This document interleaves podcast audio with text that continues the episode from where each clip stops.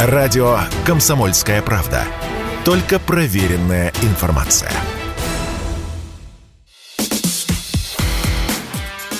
Диалоги на Радио КП. Беседуем с теми, кому есть что сказать.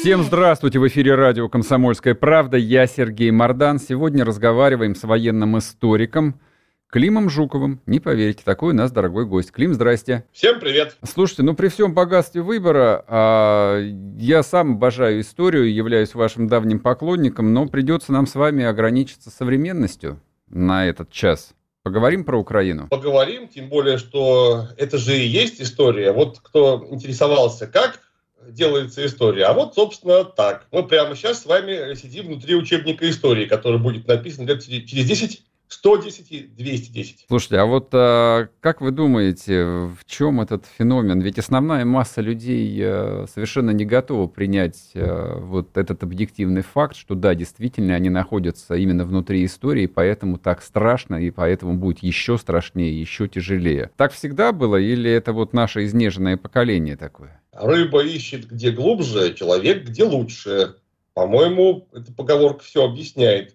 Э, хочется, чтобы было интересно, но комфортно. Логично. А когда, а когда некомфортно, и то про интересное как-то уже и не думаешь. Когда в Гондурасе что-нибудь происходит в 11 тысяч километрах от нас, то нормально. А когда у нас, то уже как-то, знаете, не очень. Согласен. Ну а как вы думаете, вот э, главный лейтмотив э, тех, кто никак э, не может в себя это вместить и принять, он звучит примерно так. Как мы могли это допустить? Как мы, вот как мы дошли до жизни такой? И ищут, соответственно, виноватого. Вот того единственного, кто принял единственно неверное решение. Если бы не он, то ничего бы этого не было. Как вы думаете, были варианты или нет? избежать этой судьбы? Дело в том, что люди-то задавая этот вопрос «как?», они совершенно правы. Потому что у нас вроде бы демократическое государство, у нас же вроде бы э, выбранность властей из двух и более кандидатов, то есть власти вроде бы отвечают перед своими избирателями, а избирателям вот вся эта ситуация, она вообще не нужна. И, и, и мне, например, как избирателю, она тоже вообще не нужна. Э, и да, это серьезный вопрос к властям. Как они допустили такой кризис чудовищный, самый чудовищный со времен 1991 года, что пришлось вводить войска в соседнюю страну. Как так? Тем более не куда-нибудь, а на Украину. Это в э, самый главный из трех братских народов, э, братский народ. Ну как же это в принципе можно было допустить? И это вопрос к властям, которые прошляпили ситуацию, довели до этого, и теперь вынуждены реагировать как амеба. Вот их ткнули палочкой в одно место, они, значит, ложноножки выпустили. Это категорически неправильно, это чудовищная ошибка.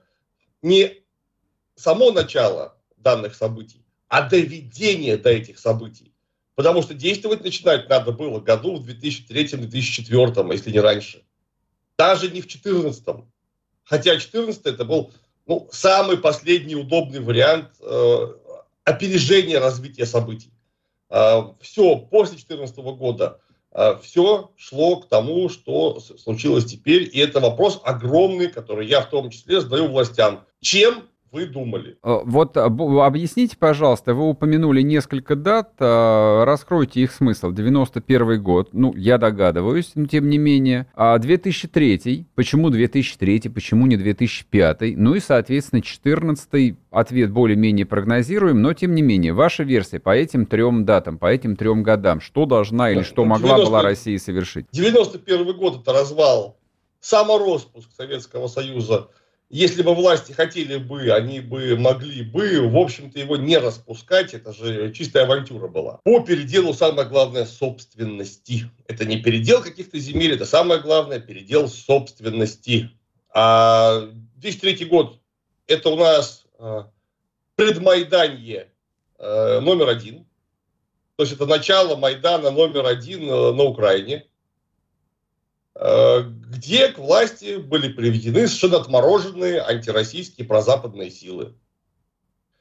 Э, то есть в этот момент нужно было обрушить всю мощь, вообще всю мощь отечественной пропаганды, самой здоровой, подкрепленной э, примерами из реальной жизни. То есть, смотрите, вы говорите, что мы вас завоевали когда-то там при Алексее Михайловиче, а потом при Советском Союзе. Вот вам, товарищи, исторические факты. Вот вам, товарищи, документы, все, все, что можно быть рассекречено, вот оно рассекречено. Тут же переведено на английский, немецкий, французский, показано братьям-европейцам, чтобы никто не сомневался, кто прав. И тут же самое главное, что наши украинские отношения делаются выставкой честных, правильных, взаимовыгодных отношений. Выставкой вообще. То есть так, чтобы пропаганда была подкреплена реальной жизнью. Украинская молодежь тысячами десятками тысяч увозится в Россию на бесплатное, самое лучшее в мире получение высшего образования, ну просто конкурсы объявляются, кто же откажется, например, в МГУ поучиться бесплатно. Я думаю, никто. И вот мы талантливая молодежь, а талантливая, значит, самая активная и социально э, адаптированная. Вот мы ее вывозим на 5 лет поучиться в Россию. Э, где она учится, понятно, в том числе жить с русскими вместе. Они просто смотрят на русских и понимают, что Москва это в том числе их дом. То есть Москва это их дом в не меньшей степени, чем Киев. А, программы по обмену опытом, какие-то совместные, все что угодно. Вот я занимаюсь 26 лет военно-исторической реконструкции. На государственном уровне совместно какие-то военно-исторические фестивали. Перемешивать людей. Самое главное, молодежь перемешивать. Чтобы они успели пережениться из э, Киева, там, Тернополя и Черновцов переехать э, во Владивосток, э, Петербург и Новосибирск, потому что там красивая девушка ими была встречена, ну или наоборот. Вот это нужно было делать, начиная с третьего года, может быть, даже раньше. Экономическую интеграцию и человеческую интеграцию, подкрепленную, повторюсь, всей мощью государственной пропаганды, которая направлена вовне, а не внутрь. Но этого не было сделано, даже приблизительно. Мы пытались дать денег, как это бывает у нас в постсоветской нашей Российской Федерации, местным элитам. У нас считается, что если местным элитам дать денег, они со своим быдлом как-нибудь сами разберутся. Вот такая логика. Ну, вполне колониальная, почему нет? Да, это отвратительно, потому что это не работает. Потому что всегда есть кто-то, кто денег даст больше. Скажите, пожалуйста, кто даст больше денег местным элитам? А, мы или американцы? Ну, явно же американцы. У них денег просто больше. Вы знаете, я вот, простите, перевью вас, но по моему опыту первого Майдана, американцы, во-первых, деньги считали и лишнего не платили, а во-вторых, а, из русских денег, которые просто везли тоннами, там половина воровалась тут же на месте в Москве, а остальная разворовывалась э, там уже в Киеве. Вот, так что нет, это не, не, вопрос, не вопрос цены совсем. Нет, это, это вопрос э, адресной доставки. Да, у, американцев, да. у американцев половину также украдут, но условно они выделили миллиард, 500 миллионов доехало, а мы выделили 100 миллионов, 50 миллионов доехало. Есть разница, правильно? А, так опять же, куда это доставлялось? Это не надо элитам доставлять, работать с народом надо, потому что элиты сегодня есть, завтра нет, а народ останется. Тем более, что элита это какая? Буржуазная элита, у которой mm-hmm. родины нету. Она взяла и уехала на Канары жить. Все и вы их кормили деньгами, а зря. Правильно? Правильно. Абсолютно нет, верно. И было. после первого Майдана прошло еще 10 лет, и наступил 14 год. Вот а, третья дата вами озвученная. А вы считаете, что в 2014 году нужно было что? Вот то же самое, а что 24 то, февраля? А, не потребовалось бы 24 февраля. Вы же помните, что там было на Украине в это время. Страна без власти. В столице бардак такой, что Э, потоки известной субстанции заслонили солнце на неделю. Уличные бои фактически в Киеве.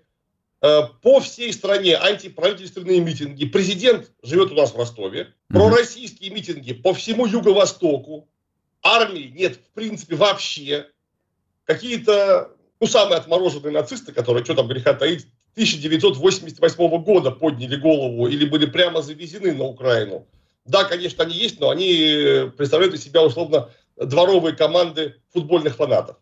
Это для России не очень страшно, прямо скажем. Запад коллективный просто охренел от скоростного присоединения Крыма, пытается отвечать санкциями, но половина из них это просто ересь, они санкции, они просто не успели разобраться, как это работает. То есть они, эти санкции, на нас не действуют никак вообще. И более того, всех страшно радуют и веселят. Так вот, прови... вот у нас есть Янукович, законно избранный президент. Вот он может осветить референдумы от Одессы, которые были готовы вообще-то эти референдумы проводить, угу. э, до Донецка, Луганска. мы бы за 2014 год, ну, по самой Киев точно все Украину бы присоединили. Причем мирно, без э, единого выстрела. И с соблюдением хотя бы, э, хотя бы видимости исполнения закона, потому что на Украине свергли президента. Вот мы его спасли при помощи э, спецопераций наших э, силовых структур. Вот он, мы защитили его. А у вас это не власть. Это э, люди, которые пытаются прийти к власти при помощи госпереворота. Это вообще не власть. Это было бы признано любыми структурами на Западе, потому что его он. Потому что так и есть, просто так это и было. И вот у нас крымский референдум, донецкий референдум, луганский э, референдум, и так можно и было бы Одессу, до Днепра. Херсон и так далее, и Киев до Днепра. Дальше Клим, тоже можно здесь я вас, но не факт. Здесь я вас прерву буквально на одну минутку, мы уйдем Давайте. на новости, вернемся Давайте. и продолжим. Радио «Комсомольская правда». Никаких фейков, только правда.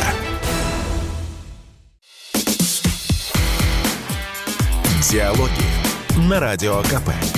Беседуем с теми, кому есть что сказать. И снова здравствуйте, и снова в эфире Сергей Мордан на радио «Комсомольская правда». Мы говорим а, с Климом Жуковым, военным историком. А, в первой части вот а, совершили краткий экскурс в неда- недавнюю историю Украины, России, ее отношений. Остановились на 2014 году. Почему не получилось тогда? Чтобы эту тему закрыть и перейти уже вот э, к настоящей сегодняшней истории, а, как вы думаете, а почему не решились тогда? Кто не решился? А вообще кто-то хотел подобный сценарий реализовывать э, здесь, в Москве? Или просто и желающих не было на самом деле? А мне же никто не докладывал. А как вы думаете? Были желающие. Возможно, были. Но, возможно, их э, пересилила другая, более многочисленная партия, которой это было не очень надо. Потому что присоединение к себе э, или части Украины, там левобережье, или может быть даже что там, э, чем черт не шутит, всей Украины, это огромные проблемы. Потому что Украина это э, fail state, который с 91 года было практически разгромлено в промышленном отношении. Российская Федерация пострадала страшнее, чем во время Второй мировой войны. Страшнее за время нашего капитализма. Но Украина это просто была, как промышленная держава, уничтожена. Там не осталось почти ничего. Там какие-то жалкие остатки промышленности в принципе теплятся. Угу. Они даже за 30 лет не смогли догнать УССР по агрокультурным показателям, по сельскому хозяйству. Они на 15% отстают от УССР на 18-19 год. Ну, понятно, в 20-м там пандемия началась, мы это в расчет не берем, но как можно на Украине за 30 лет так угробить сельское хозяйство в стране, где растет все, палку воткни, назначь ее абрикосом, и будет абрикос. Условно говоря. Ну, там климат лучше, чем в Российской Федерации. Однозначно, однозначно кто бы спорил. И, и земли лучше, там, за исключением Курска-Белгорода, Ельца, черноземья нашего замечательного. Так и посмотрите, значит, нужно все забирать себе, и это нужно как-то потом восстанавливать, людей устраивать на работу – собирать налоги, а Украина отказывается платить налоги давным-давно. Там просто вопрос не стоит даже в регулярной уплате налогов. Там в этом отношении полное средневековье. Наведение порядка, постройка дорог, возведение инфраструктуры, куда этих людей всех девать? Поэтому, я думаю, просто бухгалтерские соображения пересилили. Но они, как обычно бывают в политике, самые ненадежные. Угу. То есть, если вы собираетесь экономить деньги вот на таком, то сэкономив один раз, через несколько лет вы потратите в десятки, в сотни, в тысячи раз больше. Понял, хорошо. Но тогда отсюда возникает вопрос. Вот тогда бухгалтерский поход, подход а, восторжествовал. То есть а, вот я это предполагаю вот... так. Да-да, я понимаю. То есть вот этот 45-миллионный народ а, с этой промышленностью, с этим черноземом воспринимался скорее как пассив, нежели актив. Его решили не брать. А что произошло в 2022-то, что вдруг вот э, Владимир Владимирович взял и так всех удивил не только нас с вами, а еще, я думаю, и свое ближайшее окружение. Ну, судя по выражению лиц э, членов ну, Гос Госсовета, вот, они, в общем, в себя прийти не могли. Так. Что, что же случилось такого вдруг? А случилось ровно то, что случилось в свое время в 2014 году, ну там в 2012, 2013, 2014 году с Крымом. Потому что, как мы помним, муссировалась постоянная идея, что э, наш Черноморский флот из Севастополя выкинут. уезжайте в Новороссийск, угу. э, в неподготовленный для, для приема такого размера и в таком количестве кораблей. А Севастополь мы сдадим НАТО, потому что мы же ту базу арендовали в Севастополе, правильно? А значит, договор аренды просто прерывается и возобновляется с кем-то еще. Ну, а наличие натовских кораблей в Черном море для нас это просто опасно, очень опасно, потому что это и десантные способности огромные, и элементарно огневые способности огромные, потому что от Крыма до некоторых наших пределов очень рядом. То есть там можно простреливать ракетами все, что угодно. Но какая-нибудь подводная лодка Лос-Анджелес заедет в Черное море, и с, бази- с базированием на Севастополь, ну, вы понимаете, что она тысячу километров покормлять будет одна вокруг себя. И пойди ее там еще найди в этом Черном море. То есть это физическая угроза. И это чудовищный, просто чудовищный пиар ущерб нашей власти. Потому что Севастополь это город русской воинской славы. По всем параметрам. И вот там находится база НАТО. Сразу к Владимиру Владимировичу и Единой России вопрос. Вы вообще мышей не ловите, даже не пытаетесь? Ну, конечно, это допустить было нельзя. Потому что я очень плохо отношусь и к Единой России, и с огромными Э, претензиями к режиму Владимира Владимировича, но они не идиоты далеко. Я последний человек, который был, стал бы считать их идиотами. Допускать НАТО в Крым нельзя, точка. А поэтому, как только начался тот самый Евромайдан, который точно закончился бы передачей э, Севастополя НАТО, ну, тут же были предприняты э, адекватные шаги на опережение. То есть там появились вежливые люди, я сейчас не буду говорить ну, в том составе, это далеко не, не та тайна, о которой можно говорить, э, хотя я, конечно, знаю некоторые подробности, но это ничего не значит вообще сейчас. Просто факт. Крым мы забрали себе по референдуму совершенно законно, угу. воспользовавшись правом нации на самоопределение вплоть до отделения, которое прописано в уставе ООН. И вот Крым оказался на нашей э, земле. А, а ведь на Крыме это ничего не, не должно было закончиться, потому что НАТО это империалистический блок то есть, что такое империализм? Вспоминаем э, классику политэкономии. Империализм – это власть финансового капитала. Финансовый капитал равно империализм. Империализм – это сращение банковского и промышленного капитала. Этот капитал не может стоять в своих границах вообще. Он может только самовозрастать, для чего ему нужны новые территории. И блок НАТО нам это ярко демонстрирует. Он постоянно возрастает возрастать в сторону Китая ему никак вдруг стало. То есть можно было когда-то. И экономически они Китай-то, в общем, подгребали. Но вдруг оказалось так, что Китай это вторая экономика, а кое-где уже и первая экономика в мире, с такими возможностями и в финансовом, и в военном смысле, что к ним лезть, ну, это самоубийство. А к нам можно, потому что мы слабее Китая. У нас ВВП, по-моему, в 20 или в 10 раз отличается от китайского. Не помню. Точно. В 10. Но в 10. Короче говоря, это несопоставимо совершенно. Поэтому идти и расширяться нужно в нашу сторону. Мы слабейшее звено в Евразии сейчас. Э, ну, вариантов нет. Либо Китай, либо мы. Китай гигантский. И его можно осваивать в смысле рынков сбыта, источника ресурсов, источника рабочих ресурсов. Или Российская Федерация, которая огромная, богатая ресурсами, богатая, ну, все-таки не так, как Китай, но все равно богатая образованными людьми. Выбор очевиден. Сначала Российская Федерация. Осваивать будем ее. С Крымом не вышло. Так целая Украина еще есть. Целая Украина. И э, поползновение в эту сторону, Украины и Беларуси, кстати говоря, э, НАТО делало в течение 20 лет с переменным успехом. И, видимо, произошло что-то такое, о чем нам почему-то не рассказывают что промедление там на сутки двое-трое, я уж молчу на месяц полгода, угу. закончилось бы введением прямого натовского контингента на территорию Украины, причем куда-нибудь к границе Донбасса. Возможно так. Я что-то такое предполагаю. То есть угроза была уже очень серьезная, слишком серьезная, чтобы можно было ждать хотя бы там лишнюю неделю. И поэтому начинается вот то, что начинается, а, Причем так, что у нас не то, что половина кабинета министров, половина совбеза нашего оказалась просто с вот такими вот вытаращенными глазами, типа, что это было. А главу МВД пришлось едва не палками загонять в публичное одобрение а, данного мероприятия. По-моему, вы с Нарышкиным его путаете. Ой, прошу прощения. Да-да-да. С главой, с главой службы внешней разведки. Да, да, не да, поверите. Да. Внешняя, внешняя разведка была не в курсе, оказывается. Типа, что это такое? Ну, вот э, это выглядит как авантюра. Но, положа руку на сердце, это выглядит как авантюра. Я не склонен думать, что это именно авантюра. Это все-таки, видимо, был просчитанный вариант возможного развития событий. Но это самый плохой вариант развития событий, который можно было бы придумать. Парировать его можно было, напомню, последний раз 2014 году. В 2015 уже было поздно. Но время упущено, как бы, что снявши голову по волосам не плачут, то, что называется, что сделано, что сделано. А, ну и дальше-то, вот вы бы как сформулировали бы политические цели России в этом в этой специальной военной операции, будем так по-прежнему называть, хотя, а я, я не знаю. хотя, хотя я в утренних эфирах это называю по-другому совсем. Я не знаю потому что я просто отказываюсь уже понимать логику наших властей.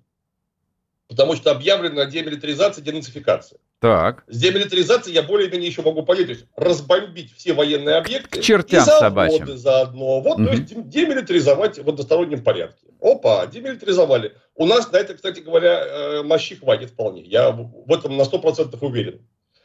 А вот денацификация, то есть избавление огромной территории, э, уже, конечно, не 45, но все равно очень большого населения от той самой бациллы нацизма. И тут же Владимир Владимирович заявляет, что у нас нет ни малейшей э, необходимости и э, э, желания оккупировать территорию Украины, аннексировать ее, присоединять или как-то контролировать. Нет, мы их просто денацифицируем и уйдем. Как, как Тимуровцы и его команды. Ой, а как это физически возможно? Ну, то есть мы даже демилитаризовать-то Украину не сможем. А потому что как только мы оттуда уйдем... Ее тут же начнут восстанавливать. Э, там восстанавливать ничего не надо. Туда просто будут оружие поставлять мегатоннами. Клим, я а, вас снова перебью. Мы да. уйдем на короткий перерыв да. на новости. Вернемся и продолжим. Клим Жуков с нами. Радио «Комсомольская правда». Срочно о важном.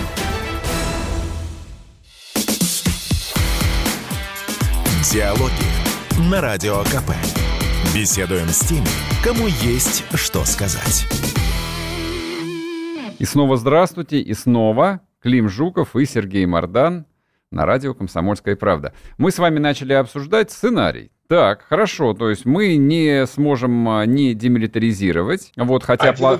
а вот да, хотя план, план Маршалла уже пообещали, и, в общем, видимо, да. гроши найдутся на это, а вот с денацификацией, да, а Тер, термин, который не раскрыт. Чтобы, да, во-первых, нам его не раскрывают, это для меня огромная загадка. Э, то есть все информационное обеспечение, это отдельный вопрос, надеюсь, мы о нем поговорим, а все информационное обеспечение спецоперации вызывают, вызывает недоумение у меня лично. И в частности, то, что не раскрывается термин денацификации. Что вы имеете в виду?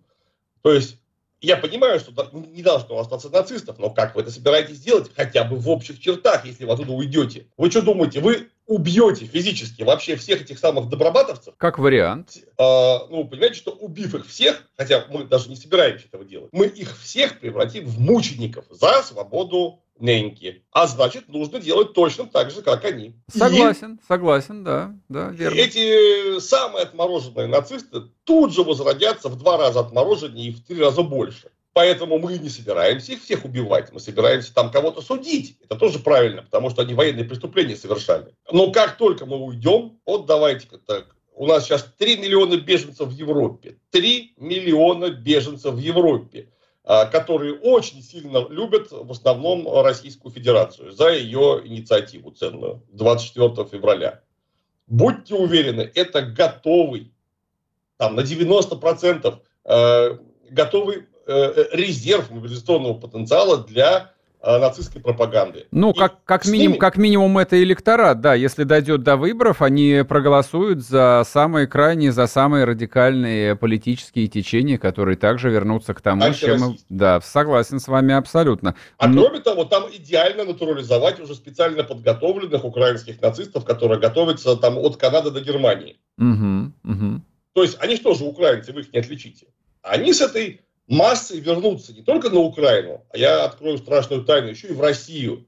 Потому что Украина разгромлена. Работать там все меньше и меньше есть где. И беженцы пойдут в Россию тоже, э, в том числе и трудовые беженцы. Они будут работать у нас, а вместе с ними гарантированно на 402% придет тот самый украинский нацист, который будет обрабатывать уже наше население. У нас тут тоже есть кого обработать, гарантирую вам еще раз. Подождите, Это подождите, ты, вы, вы, вы, меня, вы меня запутали. Сепаратизм, да. вы, вы меня запутали. Вот про украинский пресловутый тукронацизм я понимаю. Это, в общем, скажем так, радикальная форма национализма. Да. Вот. А что они смогут универсального предложить э, добрым русским людям, какой э, а, национализм, а нас, если они, их, нас... если они их зам, замокшую за свина собак нас считают? Они имеют огромный опыт и огромную, самое главное, школу националистической пропаганды. Они смогут говорить на одном языке с уральским э, националистом, сибирским националистом, поморским националистом, и я уж молчу про мусульманских. А, то есть объясни, объяснить им, что они на самом деле не русские, а люди совершенно другой альтернативной идентичности. Про это. Конечно. Понял. Конечно. Так. Более того, украинский нацист и э, мусульманский фундаменталист на Кавказе – это братья навек. Согласен. Они там против нас воевали, начиная с 94 года. Согласен. Так, давайте по вы попробуем выйти на конструктив. А, ну и что делать-то? А, ну вы, эм. вы, вы, же, вы же медиавист, вы специалист а, по истории Средневековья. Ну как бы ничего удивительного, ничего нового нету. Ну вот есть враги. Ну давайте будем считать, что украинцы это такие альбегойцы, мы их всех перебьем просто. А, Покрестим это, по новой. Это, к сожалению, нельзя, нельзя делать. То есть перебьем это сейчас вообще не рассматривается. И нами это и не рассматривается. У нас настолько медленная эта спецоперация только по одной простой причине, что э, мы не сравниваем города с землей. Если бы на нашем месте были американцы, это закончилось бы за неделю. Абсолютно верно.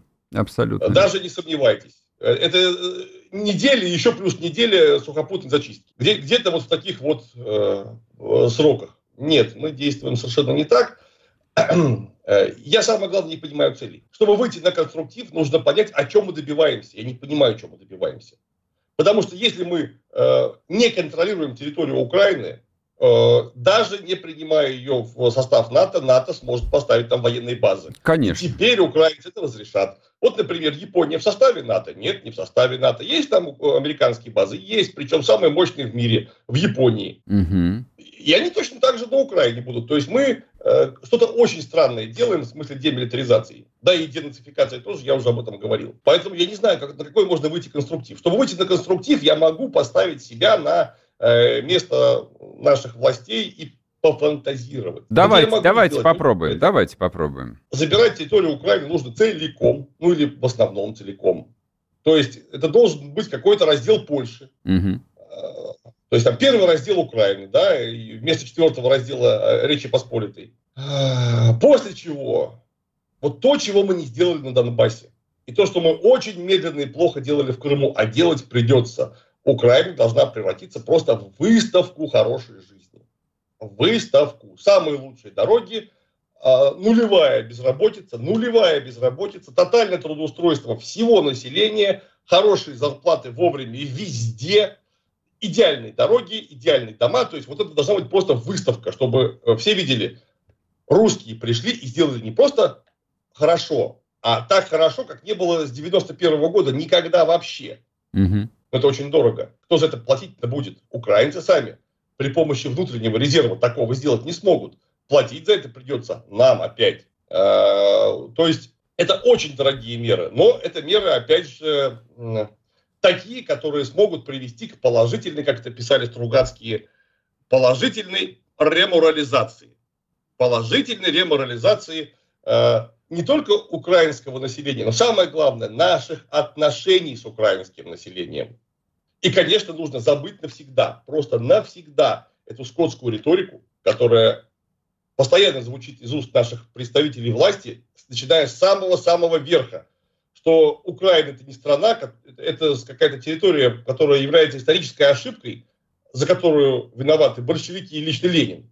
Украинского языка нет, это какая-то скотская мова, которая тоже историческая ошибка и плод придумки австрийских и польских спецслужб. А также украинских националистов. У меня, правда, сразу вопрос, если нет украинской нации, откуда националисты взялись? Ну вот, что-то у меня логика как-то не вяжется. Вот про это нужно забыть навсегда. украинский народ, есть украинский язык, есть, и более того, есть не только народ, но и украинская политическая нация, которая сложилась как минимум за последние 40 лет. Угу. И вот к этому нужно относиться с огромным уважением, не забывая о праве нации на самоопределение, вплоть до отделения. Потому что если мы отказываемся соблюдать это право и признавать его, считая ошибкой большевиков, то развивая логически данную э, линию рассуждений, мы должны немедленно вернуть Крым Украине. Немедленно. Или включить Потому Украину что... в состав России, как вариант. Почему нет? Ну, Просто если мы не признаем право нации на самоопределение, то мы забрали Крым, пользуясь этим Я правом. согласен, я согласен. Так я как бы вот и вашу мысль э, довожу просто до логического конца. То есть какая развилка? То есть превратиться в оккупантов. Почему? В Советский Союз, в империю, какая, как угодно назовите. Нет, э, Советский Союз был построен на праве нации на самоопределение. Ну, де, ну декларировался, да. Там Нет, как... он, он был построен, это не декларация. Если бы это была декларация, мы бы проиграли Вторую мировую. Мы бы просто ее не пережили. Они, они проиграли. Потому что только добровольное на деле, а не на словах, объединение республик угу. с полным пониманием того, что мы здесь все по доброй воле, обеспечило помощь э, и тотальное, стопроцентное участие во Второй мировой войне, в Великой Отечественной войне всех от белорусов и украинцев до башкиров, которых вообще-то, или, например, э, каких-нибудь э, чукчи и бурят, которых вообще-то эта война никак территориально не затрагивала вообще. А прожить на своих там баранах или оленях они бы и так смогли. Однако вся эта территория, все эти народы в равной степени с русскими поучаствовали в Великой Отечественной войне. В абсолютно равной степени.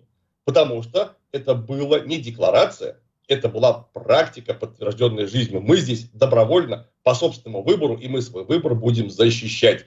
Как только мы превратимся в оккупантов, э, наподобие Екатерины II, которая оккупировала Польшу, мы получим новую Польшу.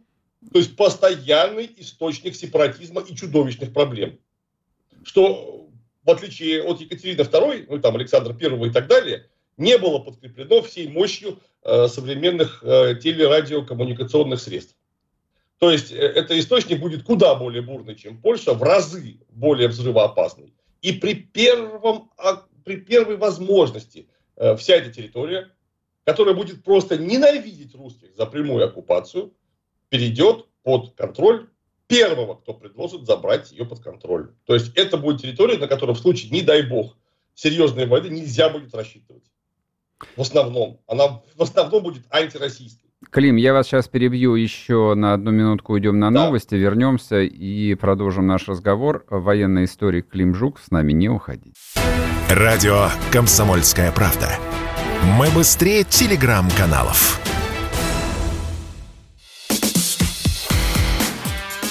Диалоги на Радио КП. Беседуем с теми, кому есть что сказать. И снова здравствуйте. Продолжаем. Клим Жуков, Сергей Мордан, радио «Комсомольская правда». У нас остается не очень много времени. А для того, чтобы просто прояснить э, вот историческую альтернативу, я понял ваш тезис про право нации на самоопределение, про ленинскую национальную политику. Никак не подвергаю никакому сомнению. Ваше право. У меня, правда, возникает один вопрос. А как же вот э, возникновение э, великих империй?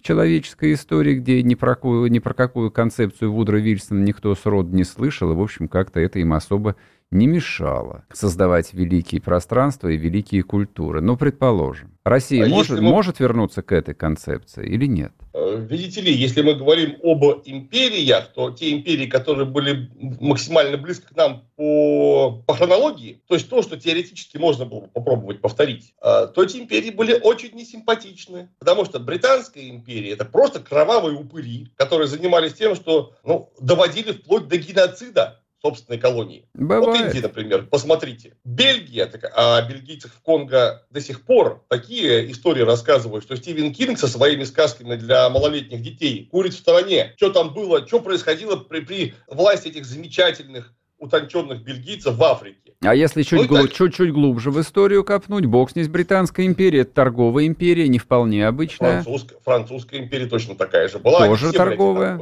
А если взять настоящие военные империи, Ассирийское а царство, если... Рим, О, Византия. Пожалуйста, а Британская империя не военным ли путем случайно установила свое господство? Это тоже была военная империя. Но если мы возьмем, окей, империи, которые были раньше, то вот да. их повторить просто невозможно вообще. Потому что самый главный пример – это Римская империя, а мы вроде как Третий Рим же, правда?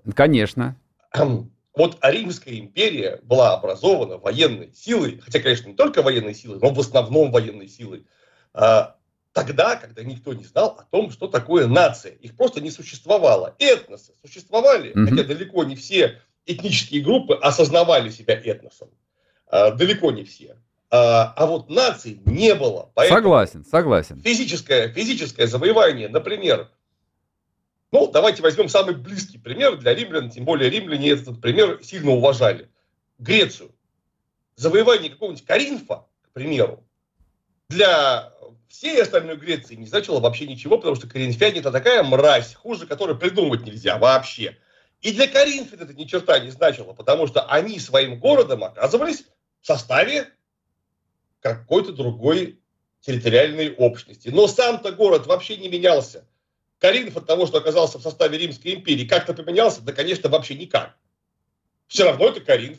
Вот я, то, Карин, я, я, собственно, то же самое предлагаю сделать и с Украиной, то есть оставить украинский язык, оставить бандуристов а и, и оставить русского генерал-губернатора. Это невозможно сделать э, так же здорово, как получалось у римлян, потому что нации-то есть.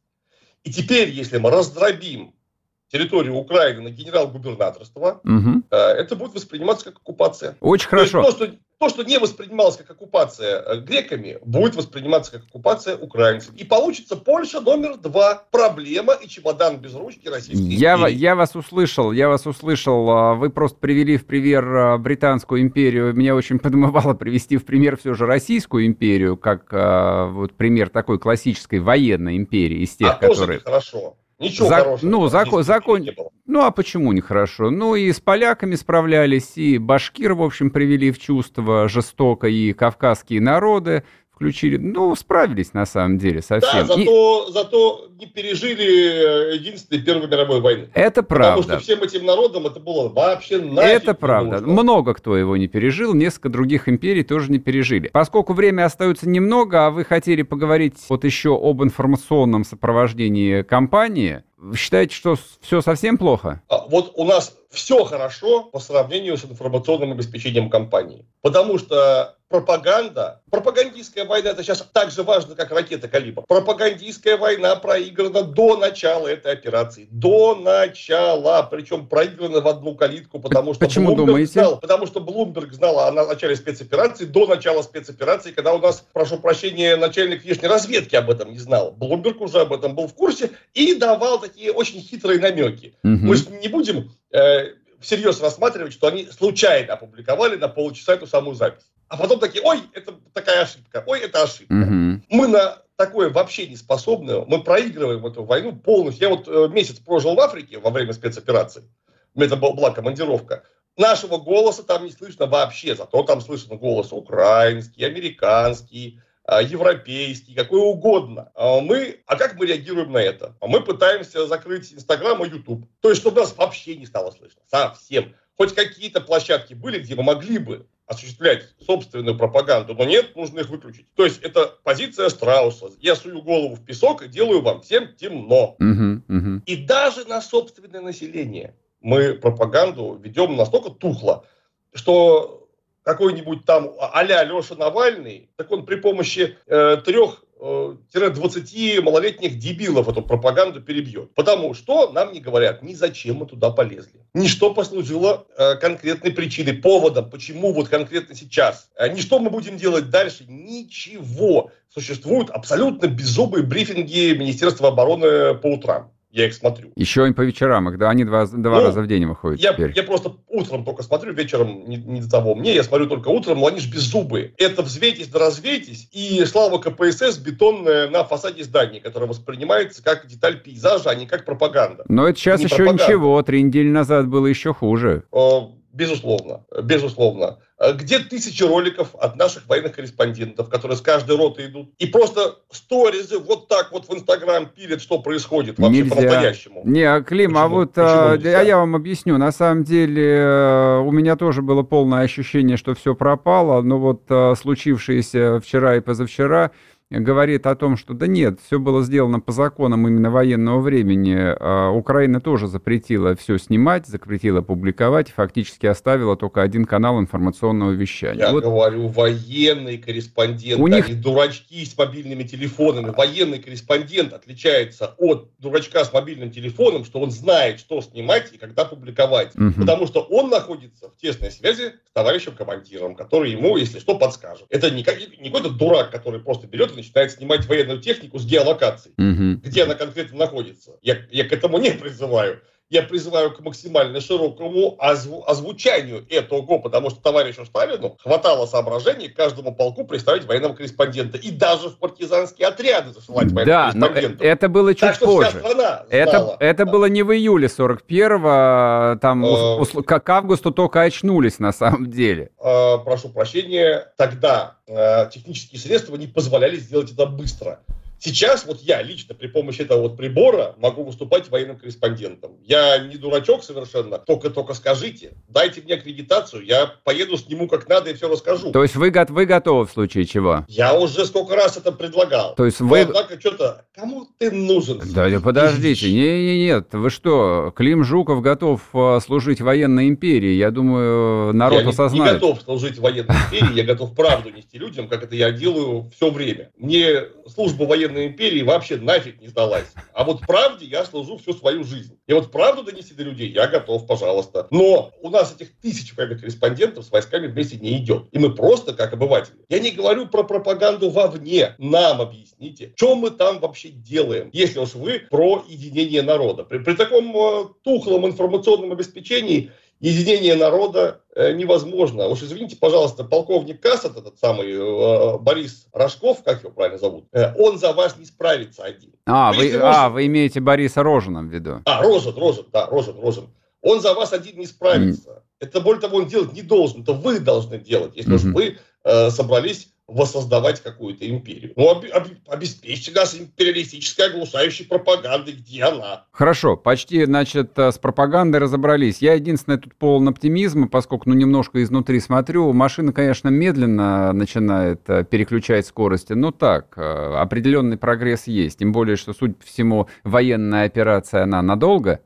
Вот, теперь, поэтому успеют раскачаться. Ваш сценарий, у нас совсем немного времени, там полторы минуты. А как, чем закончится? Э, это закончится только плохо. Но когда не закончится плохо, оно уже закончилось плохо. Потому что как только мы с украинцами начали стрелять друг в друга, случились две вещи сразу. Первое. Это огромный подарок нашим западным партнерам по опасному историческому процессу. Они 20 лет работали для этого. Потратили огромные деньги, и вот, пожалуйста, мы с украинцами впервые с там, 1918-17 года стреляем друг по другу. Э, Все, все мечты сбылись буквально. И разгребать это вне зависимости от исхода силовой э, части операции, вне зависимости от сроков. Мы разгребать это будем поколениями. Потому что того, что сейчас произошло, миллионов беженцев, разрушенной инфраструктуры, нам, украинцы, не забудут, и, и в этом им обязательно помогут наши западные партнеры, которые будут напоминать, а также